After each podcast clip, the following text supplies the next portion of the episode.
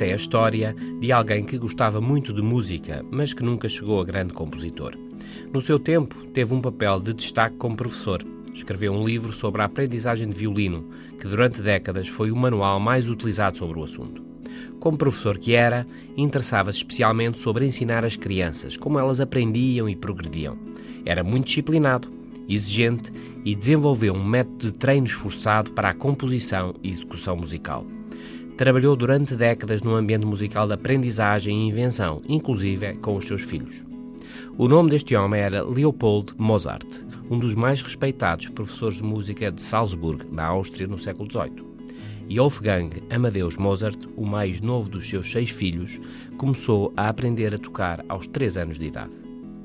O trabalho esforçado do jovem Mozart, sob a orientação do seu pai, é descrito pelo investigador Michael Ho da Universidade de Exeter no livro O Gênio Explicado.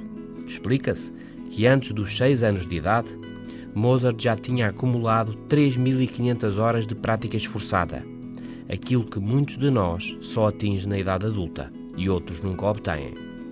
Mozart compôs muito, a vida toda, mas as grandes obras vieram só na idade adulta.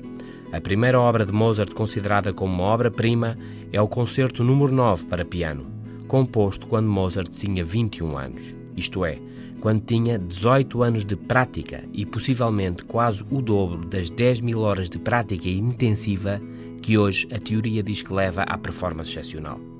Sim, cada um é para o que gosta, para o que nasce, mas não se esqueçam de uns 10 ou 20 anos a gostar mesmo muito. Até amanhã.